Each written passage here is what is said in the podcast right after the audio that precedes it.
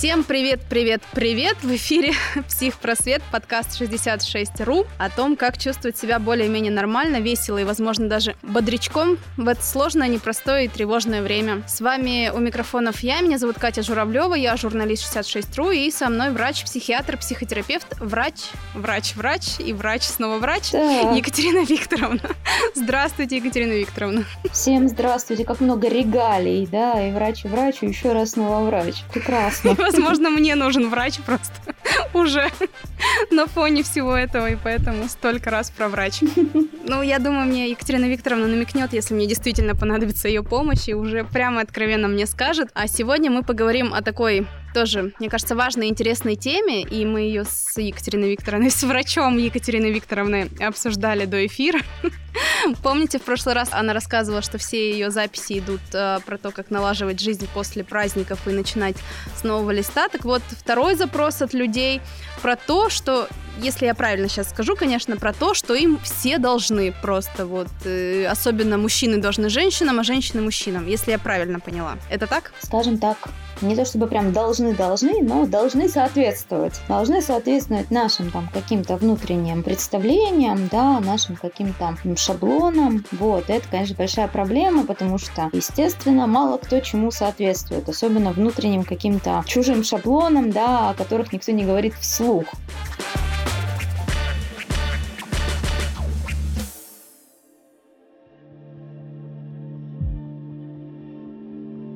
Слушайте, ну подождите, как это не работает? Мне кажется, вот э, тысячелетиями это работало. Женщина там, значит, с глиняными горшками отдыхает где-то у очага. Этот товарищ там, значит, пошел за мамонтом. Вот он этого мамонта принес, вот она его разделала, и вот у них вроде как детей ему нарожала, и вот у них все случилось, скажем так. Ну и, собственно, вот оно долгое же время работало. Когда там женщины массово работать начали? Не так давно. Ну, если на отрезке всей мировой истории, конечно, смотреть. Так, а потом оказалось, что дети не того пола, потому что должны были родиться совершенно что-нибудь другое. Мамонт недостаточно крупный и вообще недостаточно красивый у него там, я не знаю, бивни, и начинается масса всего интересного тут. А это с чем связано? Ну, то есть, э, как сказать-то, вот есть один из моих любимых сериалов «Секс в большом городе», и там героиня как раз-таки говорит, что это раньше все было сложно, а потом женщина выглянула из пещеры, оглянулась и поняла, что все не так сложно, я справлюсь сама. Может быть, с этим связано? Да нет, нет, я не думаю, что это прям вот э, связано с какими-то такими моментами, да, это скорее связано с особенностями вообще, в принципе, психики человека, вне зависимости от э, какого-то там полового определения, да, скажем так. Это история про то, что люди всегда хотят лучше, и при этом люди сугубо индивидуальны, и у каждого свой набор представлений о том, как лучше и как должно быть. У каждого свои требования к миру, да, и эти требования к миру, они оформляются как долженствование. Ну, то есть мир должен быть каким-то. И люди предъявляют требования к миру, который на самом деле никому ничего не должен. Вот, сильно ошибаются. Да, сильно ошибаются и сильно портят себе же и жизнь. я подвисла. Нет, на самом деле, все-таки мы тогда говорим про обманутые ожидания и про то, что никто никому ничего не должен. Либо мы говорим про то, что все-таки у этого долженствования есть какая-то гендерная идентичность. Ну, то есть вот это вот э, женщина не должна звонить первой, там, я не знаю. Но это же до сих пор работает. Я, я знаю, что это работает, несмотря на, на все усилия фем-активисток и так далее, но 80%, ну 70% может быть сейчас общество, это же так и работает. Или там, типа, женщина должна готовить. Вот сейчас меня, кстати, таксист вез на работу, и он такой говорит, а чё так поздно ты на работу едешь? У тебя что, мужа нет? Я говорю, да вроде есть. Он говорит, почему ты не дома сидишь тогда вечером? Так, ну Вот прекрасно. и поговорили. Да, мы посмотрим на этого таксиста, да, и мы увидим его мировоззренческую позицию, его ожидания от мира и от женщины в частности. Да, еще он очень удивился сказать, что у меня детей нет. Это вообще муж Во. есть, детей нет, еще поехала куда-то. Да, надо это детей делать, да, а не работу работать. То есть это как раз да, вот те самые ожидания. И он, сталкиваясь с тем, что оказывается, не все женщины, будучи замужем, сидят дома и делают детей, да, и потом их воспитывают, а для него это становится неким фрустрирующим моментом. Это не то, что он ожидает от мира, это не то, с чем он готов согласиться. И таким образом он вступает в некий конфликт да, с этим миром, по большому счету. То есть он, живя в своем воображаемом пузыре, да, высовываясь из него, видит, что мир не соответствует его представлению. И мир ему становится не очень понятным. И к чему это приводит? Это приводит к повышению тревоги, да, как минимум. Это приводит к тому, что вот эти ожидания, они разбиваются, это крайне болезненно. Ну и плюс к тому, что наши требования неадекватны. Я вот знаете, что думаю? Так. Я вот думаю, у нас хоть один выпуск или хоть один аспект нашей жизни может обойтись без тревоги. Ну, то есть даже условно, если ты считаешь, что мужчина должен тебе зарабатывать больше в три раза, чем ты, или женщина там, я не знаю, что она должна делать. Ну, короче, что-то она там по-любому должна всем. И тут снова мы в тревогу упираемся. Да почему так-то? Потому что тревога это один из основных наших защитных механизмов механизма. Он будет срабатывать везде, где есть какое-то отсутствие контроля. А когда мы к миру обращаемся с долженствованием, мы пытаемся его в своей голове переделать под себя. Да? Естественно, это все неуспешно. Раз это неуспешно, уровень контроля падает, уровень тревоги растет, и да, мы возвращаемся к каким-то тревожным проявлениям.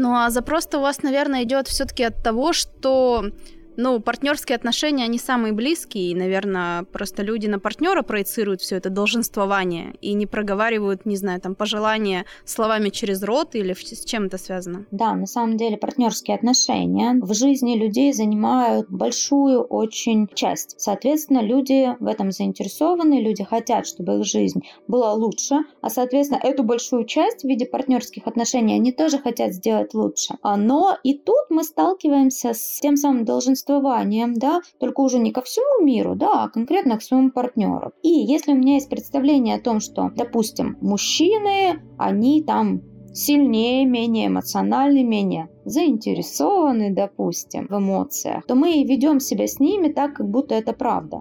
Хотя на самом деле мужчины абсолютно точно так же заинтересованы в эмоциональном каком-то контакте, да, они также чувствительны и также нуждаются в том же самом. Так, вот сейчас прямо мир, мне кажется, рухнет.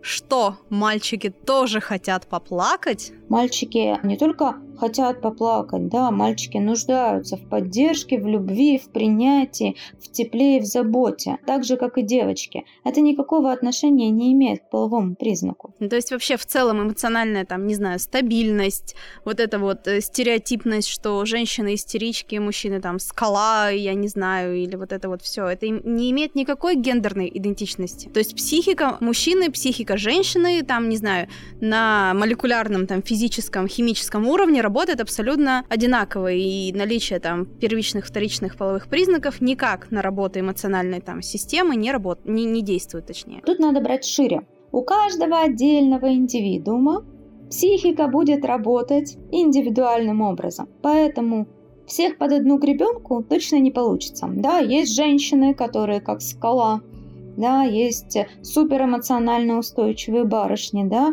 а есть мужчины, которые чувствительны, впечатлительны и склонны к эмоциональным реакциям. И в этом нет патологии, в этом есть разница даже некоторого научения зачастую. Научение чему? Научение тому, как себя надо вести, как своего добиваться. То есть это еще и социальный компонент.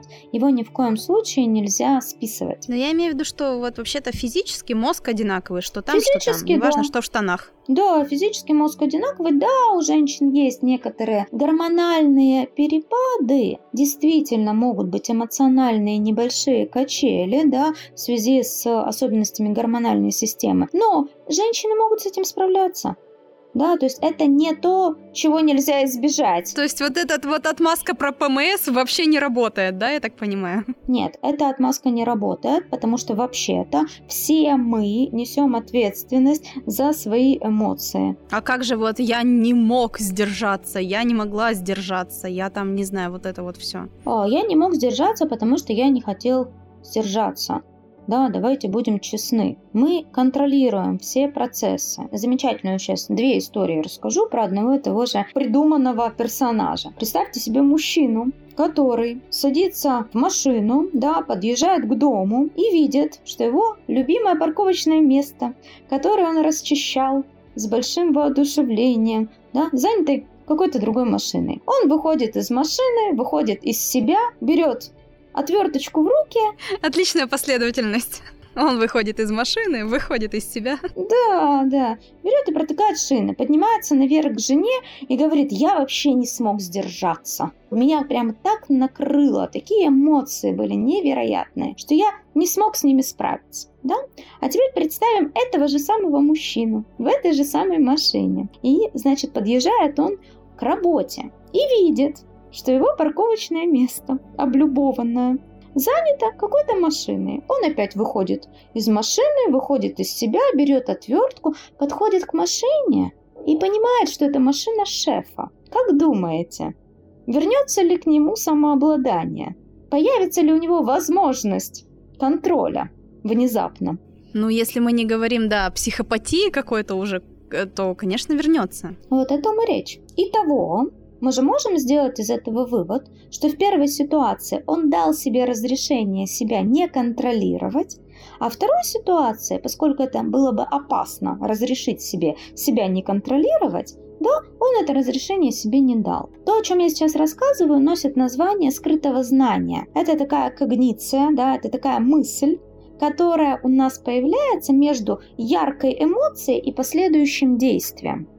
Вот, и она носит разрешительный или запретительный характер. Такое краткое прогнозирование получается. Да, это оценка каких-то факторов, краткое прогнозирование. И в зависимости от этого мы себе разрешаем почему-то себя так вести или запрещаем. Вот и все. Ну, очевидно, в партнерских отношениях это же так же работает. Ну, то есть ты целый день там, я не знаю, сдерживаешь негативные эмоции, грустишь, психуешь, переживаешь, и приходишь домой, и, ну, естественно, ты не можешь разораться в офисе. Ну, или можешь, но тогда тоже там в свои вопросики. Но ты приходишь домой, и привет, истерика ну, я не знаю, или там привет слезы, привет агрессия, там кто куда, или привет бутылка. Так тоже люди снимают стресс. Да. И это все, по сути, история про то, что я не умею взаимодействовать со своими эмоциями правильным каким-то образом. Но это же уже не связано с эм, ожиданиями от мира? Или это напрямую связано, потому что мы ожидаем, что наши эмоции должен кто-то принять, независимо от того, насколько они отвратительны? Вообще у нас в обществе, да, очень такое специфическое представление об эмоциях. Очень часто я на консультациях слышу такую теорию про то, что они там где-то накапливаются. И если их не выпустить наружу, то значит все. Значит, мы все взорвемся, умрем, и что-нибудь еще произойдет плохое. Хотя на самом деле, если вспомнить, а вообще чего такое эмоция, так это биохимическая реакция в головном мозге. Она не может накопиться. Она началась, и она закончилась. И на этом все. Подождите, подождите. Да. Ну как? А, а тревога, депрессия, вот это вот все, когда мы там в стрессе полгода и ложимся помирать. Да, мы ложимся помирать, но не из-за эмоций на самом деле, а из-за когниций. Мы же об этом говорили. Это скорее мысли, которые постоянно повторяются, постоянно вызывая одну и ту же эмоцию. И мы научаемся их дублировать, дублировать, дублировать, дублировать, да, и постоянно поддерживая да, именно эту биохимическую реакцию, по большому счету. А если мы говорим о, о накоплении, накопление не происходит. Поэтому взорваться невозможно. В мир эмоцию можно вообще-то и не привносить в разрушительном, особенно каком-то формате.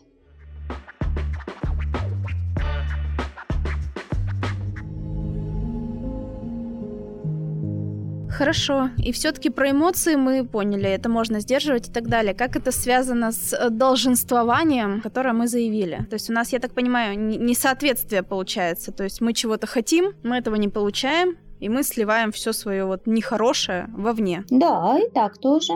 Ну и в принципе есть же определенное долженствование, да, опять-таки это миф про то, что все эмоции должны быть каким-то образом реализованы. Да, если мы их не реализуем... Ну, а подождите, сейчас все коучи просто без работы же останутся. Ну, то не, есть там не же останутся. вот надо не останутся.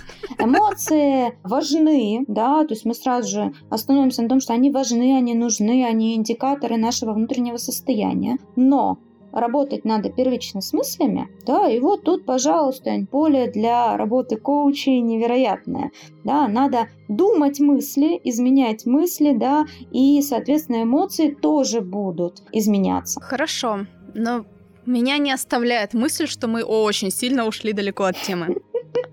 Давайте попробуем вернуться. Долженствование вообще, в принципе, как когнитивное искажение да, оно может быть применимо к любой теме, про которую бы мы ни говорили. Поэтому нас, собственно говоря, от гендерных каких-то моментов, да, от э, половых различий и унесло.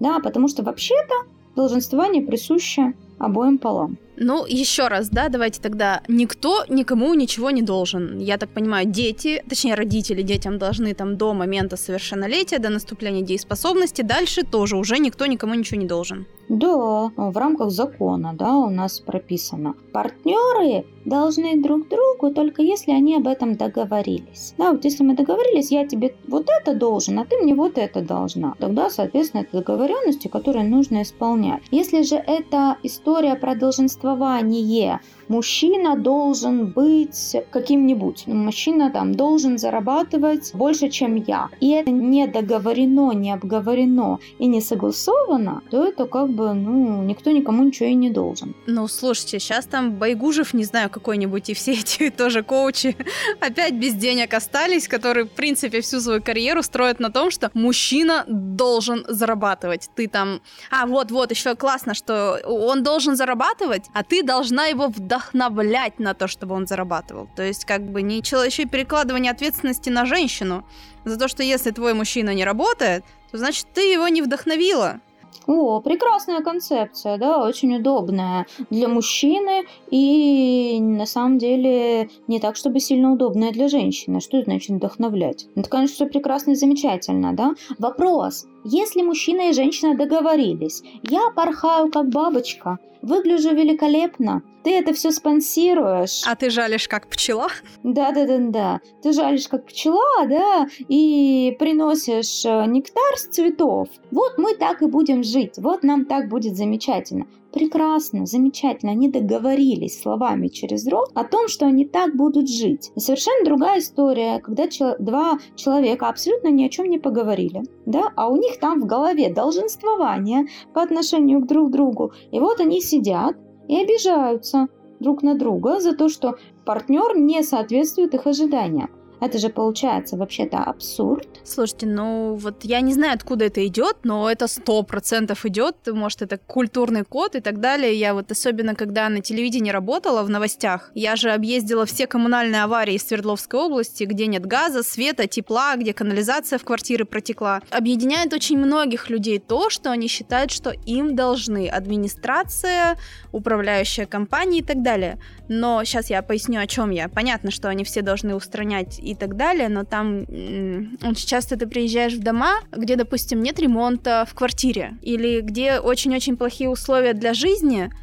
и человек просто говорит, так а мне ничего не дали, а мне должна там админи... Почему мне администрация не сделала? Почему мне страна не сделала? И мне всегда было интересно, откуда это в нас, что нам кто-то должен, потому что я тоже по себе понимаю, что иногда мне кажется, блин, мне плохо и тяжело, почему? Почему это мои друзья не позвонили мне сегодня и не спросили, как у меня дела? Хотя до этого я им, естественно, не сказала, что мне как-то грустно, но при этом я уже в себе-то обиделась и, значит, на карандашик-то записала, да, что меня оставили тут одну. Это же вот откуда-то идет? О, на самом деле здесь, скорее всего, довольно много всяких форматов, да, откуда это может идти. И это вопрос научения, это вопрос перекладывания ответственности. Да, мы же уже немножко даже об этом говорили. Человек, когда считает, да, что он не способен нести ответственность или он считает, что ну, невыгодно нести ответственность, он начинает ее перекладывать. И, конечно, да, государство выполняет какие-то обязательства, да, то есть это зарегламентировано. Если они не выполняются, то, что зарегламентировано,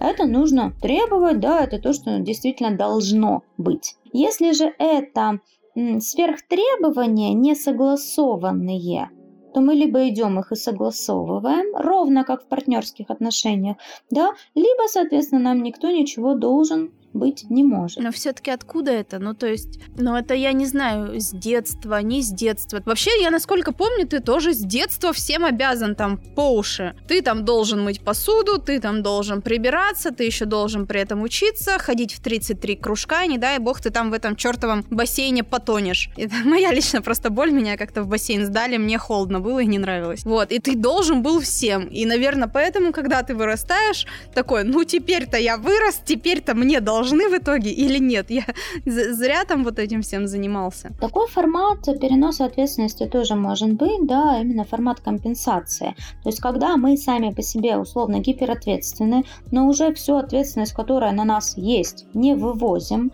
мы можем начинать отказываться от ответственности полностью. Вот. Но это скорее про ну, декомпенсацию состояния. И это не есть хороший знак, да, именно про ментальное какое-то здоровье. А есть люди, которые так научены, им кажется, что так хорошо, когда ответственность лежит на каких-то других лицах. Это просто, по сути, выгодная позиция. Но это же, я не знаю, может ошибаюсь, но это даже может быть жертвенная какая-то позиция. О, да, но на самом деле, да, вот такая жертвенная позиция – это позиция антисоциальной формы, по большому счету. А это что значит, простите? Это такой формат паразитирования. Как бы жестко сейчас это не звучало, но тем не менее иногда это принимает такие вот неприглядные формы.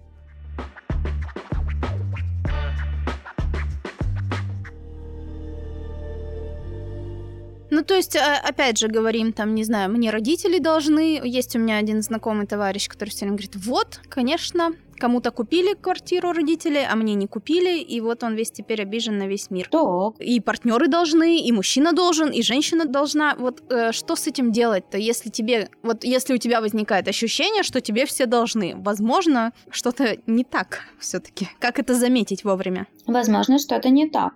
Очень сложно не заметить, когда тебе все должны. Но вообще следует задаться вопросом, да, а почему, во-первых, должны? А договаривались ли вы о том, что они будут чего-то должны? И следует, наверное, в рамках самодиагностики проверить, а не взял ли я на себя такое количество ответственности, которое мне кажется, что я уже не смогу потянуть, и поэтому переложу-ка я эту ответственность на всех окружающих. А ответственности за себя или за других? Любой ответственности, вообще по жизни, да? И смотрите, чего получается. Это тоже форма долженствования по отношению к себе. Я должен брать всю эту ответственность, но я не могу. И поэтому я ее переношу на других. Теперь они должны мне. Хорошо, тогда вот если мы у себя диагностировали, что нам все должны, что с этим делать? Ну, даже если не все, если вот мы думаем, что муж нам чего-то должен или жена нам чего-то должна, но при этом словами через рот мы это не проговаривали. Так, ну так вы же отвечаете на вопрос, проговорить словами через рот и договориться о том, кто чего кому и как должен. А на первых этапах партнерских отношений, ну то есть когда вот там свиданки, обжиманки, вот это вот все. Ну, самое время договариваться. Ну то есть ты, не-не-не, подождите, подождите, а как же вот это годы кинематографа, там литературы, когда там женщина, значит, сидела и в окно вдаль смотрела, то есть когда он ей там позвонит, на коне приедет, там, я не знаю, письмо голубем пришлет. Это же тоже про форму того, что он почему-то должен, точнее не почему-то, а вот он, он в принципе должен позвонить. А если если ты позвонишь, это ты переломишься и опустишь честь семьи до пятого колена почему-то. До сих пор это есть. Да, это обусловлено, да, определенными социальными установками, которые были когда-то актуальны. В наше время они уже не актуальны, но люди еще не успели перестроиться зачастую. Вот, это просто процесс. То есть, условно, мы знакомимся с кем-то, и что ему сразу этот, как Шелдон Купер, кон- контракт об отношениях раз, и подписываем. Или как? Ну, вообще, для начала, если мы знакомимся с человеком, надо с ним знакомиться качественно. Надо сверять мировоззренческие позиции, да, представления о мире, представления как раз-таки, да, о том, о чего я думаю о другом поле, да, а как они должны себя вести, да, а вот как я это все вижу, а как бы мне хотелось, да, и если у нас совпадают, и человек условно говорит, да, я тоже считаю, что я это должен в отношениях. И мы такие, о, классно, а я тоже, вот ты мне говоришь, я, я, я буду должна это в отношениях. Мне нравится, да, мне это подходит. Тогда все хорошо. Тогда происходит коннект, согласованность. Эти отношения, скорее всего, будут довольно счастливыми, здоровыми и долгосрочными. Просто вы говорите, когда спрашивают заранее, вспомнила подругу, которая рассказывала историю жизни, говорит, встречалась она с человеком, значит, ходила на свидание, а потом бац, и оказался антиваксером. Она такая, ну вот и что теперь мне делать? Да, разговаривать разговаривать много, разговаривать о разных темах, политика, социальные какие-то моменты, экология, в принципе, да, какие-то гендерные вопросы и всего, вот, вот это все, да, должно быть обсуждено. Потому что вообще-то мы для себя выбираем человека, чтобы он в том числе вписывался в нашу картинку. Слушайте, ну а эти бабочки в животе, когда ты там такой весь ха-ха, порхаешь, и у тебя все прекрасно, и тебе уже плевать. Это плевать только на первом этапе, да, а потом-то идет сверка как раз. Она в любом случае произойдет. Просто чем позже она произойдет, да, тем больше мы там условно привяжемся, тем, тем больше мы включимся в этот весь процесс, тем тяжелее будет э, отпускать в случае несовпадений. Поэтому вообще-то бабочки в животе никак не мешают включать критическое мышление. Вся романтика ушла из этого мира просто. Неправда. Между прочим, разговоры по душам при свечах, при, э, я не знаю, там наблюдении звездного неба, это в любом случае романтика. Лежишь ты такой под звездным небом и говоришь, ну чё, как тебе цены на хлеб? Слушай, что-то подорожали. Извините, можно. пожалуйста. Каждому свое. Понятно. А тогда другой вопрос. Ладно, себя мы прочекали, партнера прочекали. Что делать, если ты оказался в ситуации, что ты кому-то чего-то должен? И это человек, не на, ну, на которого ты не можешь просто наплевать и сказать, иди нафиг, ты, я тебе ничего не должен. Если это какой-то близкий, родной человек, и ты же понимаешь, что это все еще очень-очень-очень постепенно происходит, то есть ты просто постоянно становишься должен больше, больше, больше и больше. А потом тебя раз и придавило этой ответственностью. Так, ну, в таком случае, если это близкий человек, значит, опять-таки, Ничего другого мы не сможем сделать, кроме как поговорить словами через рот и договориться о том, какие обязательства я могу выполнить, какие я не могу и не хочу выполнять, и прийти к какому-то консенсусу. Но это вот мы сейчас разговариваем про идеальный мир, где всех, значит, нормально воспитывали, где все друг друга слышат и, извините, какают бабочками. Но так не работает. Ты можешь человеку хоть да, заораться, что я не могу это сделать. Но, и, кстати, это не обязательно про партнеров. Это может быть с родителями, с родственниками, с кем угодно. Ты можешь там хоть головой стену разбить, но человек тебя не услышит, но при этом человек твой близкий и как будто бы это недостаточное основание, чтобы разрывать с ним контакты. Это не токсичное общение, это там не какие-то прямые оскорбления, но при этом это тебя давит, твое долженствование. Так, ну так а, а вообще-то, если мы человеку говорим нет, а он продолжает настаивать,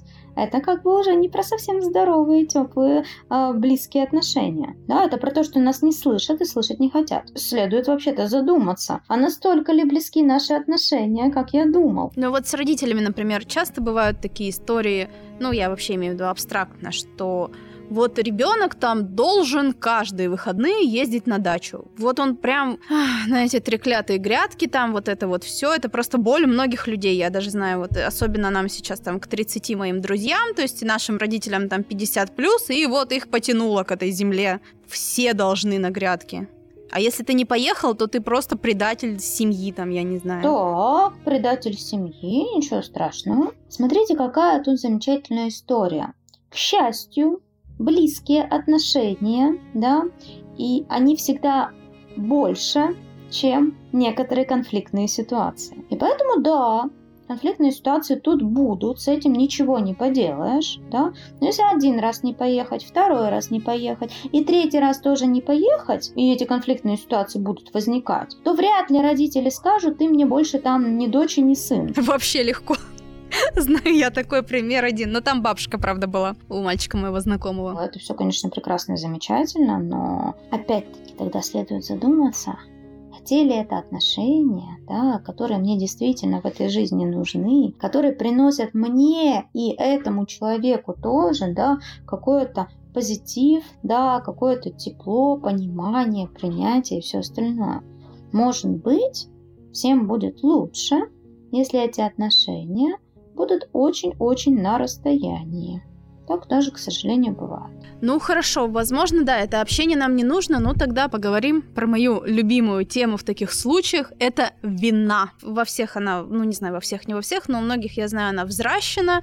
Я знаю, что это манипулятивные все приемы как раз-таки на долженствовании тоже работают, что ты там всем должен, а если ты не должен, то ты враг семьи, партнера, коллеги, там, но на самом деле это же далеко можно уехать на этой манипуляции. Как с чувством вины работать в этой ситуации? если оно возникает. Так же, как и во всех остальных ситуациях. Вообще, там есть определенные вещи. Вы же не отказываетесь общаться с этими людьми. Вы отказываетесь выполнять требования, да, о которых не было никаких договоренностей. Соответственно, эти требования не были согласованы. Так о каком чувстве вины тут может идти речь? Хорошо, если тебя словами через рот попросили, вот, езжай, копай грядки, четыре воскресенья в неделю, а ты такой, ну, я вот не хочу копать. Ну, это просто самый такой э, элементарный пример про долженствование, всем понятный. А ты такой, я не хочу копать грядки четыре раза в неделю. То есть э, формально тебя попросили словами через рот, ты отказался, и на тебя обиделись, и тебя, естественно, это беспокоит, потому что это твои близкие люди. Вот в таких ситуациях что делать? Даже вот когда тебя уже попросили, а ты отказываешься. Если говорить о том, что вы отказали, вы отказали не потому, что вы не любите этого человека и не хотите ему помогать, да, а потому что грядки да, это не ваша сфера ответственности, не ваша сфера интересов, или у вас есть другие дела, заботы и все прочее. Если бы вам нравились грядки, если бы у вас было свободное время, то вы бы наверняка поехали и занялись бы этим всем делом. Смотрите, не нужно брать на себя ответственность да, за желание другого человека, потому что это другой человек хочет копать грядки. И это абсолютно не означает, что чтобы быть там хорошим там, сыном, дочерью, внуком и все прочее, да, надо хотеть того же самого. Это некоторая экстраполяция прежде всего. Ну, то есть, э, условно, если у вас есть там другое хобби, не знаю, рисовать маслом, вы же никого не напрягаете и не заставляете каждое воскресенье приезжать к вам и рисовать маслом. Да, да, именно так. Как можно еще помочь себе с чувством вины? Это логичные аргументы привести, что вы не оставляете кого-то в беде там и так далее. То есть вот этот вот чек-лист себе в голове составить, вот подскажите, как, какие мысли должны быть? Надо задать себе вопрос, станет ли этому человеку по-настоящему плохо, если вы не выполните требования? Причиняете ли вы таким образом вред? Естественно, бабка сама там будет эти ведра с навозом таскать и спину себе надорвет в 87 лет. Так, ну так а, таскать эти ведра это чье решение? Надрывать спину это чье решение? Это разве ваше решение? Нет, это решение той самой бабулечки, да, которая решила, что ей это все надо, и она будет таскать эти ведра с навозом да, несмотря на свои 86 лет. То есть это про ее как у некоторую несогласованность. И вы тут как бы, ну, можете только, я не знаю, там, финансово помочь, нанять человека, который может эти там ведра ей куда-нибудь утащить, да. Так ведь тоже может. Альтернативные способы участия в чужой судьбе никто не отменял. Ну, это, как правило, не работает так, но в целом э, просто проговорить, я так вот, опять же, на себе могу проговорить, что человек не в беде, человек не при смерти, человек дееспособный, человек сам несет ответственность за свои действия. Если какая-то необходима экстренная помощь, она, естественно, будет оказана. Конечно, да, все верно. То есть рационализация, да, логические доводы, они всегда хорошо работают. Ну а если это все-таки вот, извините, грант манипуляция, что каждый раз там, знаете, хватаемся за сердце, вызываем скорую, умираем там, или если это партнерские отношения, то это каждый раз слезы, сопли, предательство, ты там предатель или предательница семьи, очага, там, трубки не берешь, ну, я не знаю, что, что там делаешь ты или не делаешь там, на свидание не пошел, все, ты просто там враг номер один и О. номер два. Тогда мы опять возвращаемся к старой схеме про то, что а точно ли эти отношения приносят в мою жизнь что-то хорошее, замечательное, теплое и прекрасное. Вот, вот иногда кажется, что так людьми разбрасываемся. Этот не подходит, этот не подходит, и вообще ничего строить не надо. А нас же всю жизнь учили, что наоборот, надо терпеть и строить. Да, ну так мы тогда и строим непонятно что. Правда ведь? Строим-то мы в итоге не то, что хотим. И да, наверное, а, таких людей, которые будут нам хорошо подходить, не так много. Но нам так много и не надо. Да, по-настоящему близких людей их может быть не так много. Но этого будет достаточно. Зато они будут такие, которые действительно а, делают нашу жизнь лучше, и мы делаем их жизнь лучше.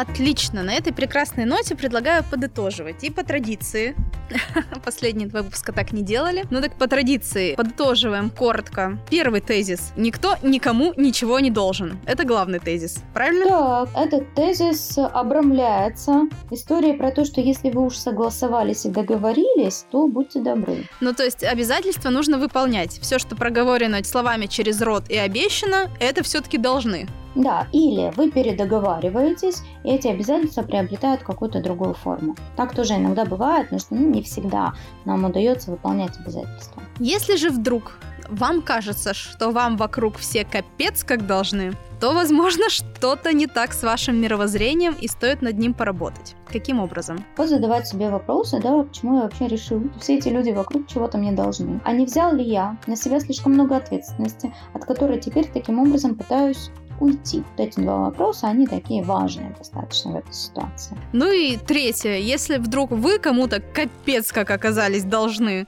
то тоже стоит с этим человеком поговорить. И если вас гложет чувство вины, то поговорить, наверное, с собой. Может, памятки какие-то написать? Конечно. Поговорить с собой, да, напомнить о том, что если человек действительно важен, близок и все прочее, то я ему на помощь, конечно, приду. Но если это просто его какие-то хотелки, на которые я совсем не согласен, я вообще-то и не обязан на это вестись. Ну и, соответственно, если это приобретает какие-то масштабные формы, то тут помогает, наверное, дистанцирование. Ну и, наконец, еще маленькая такая ремарочка.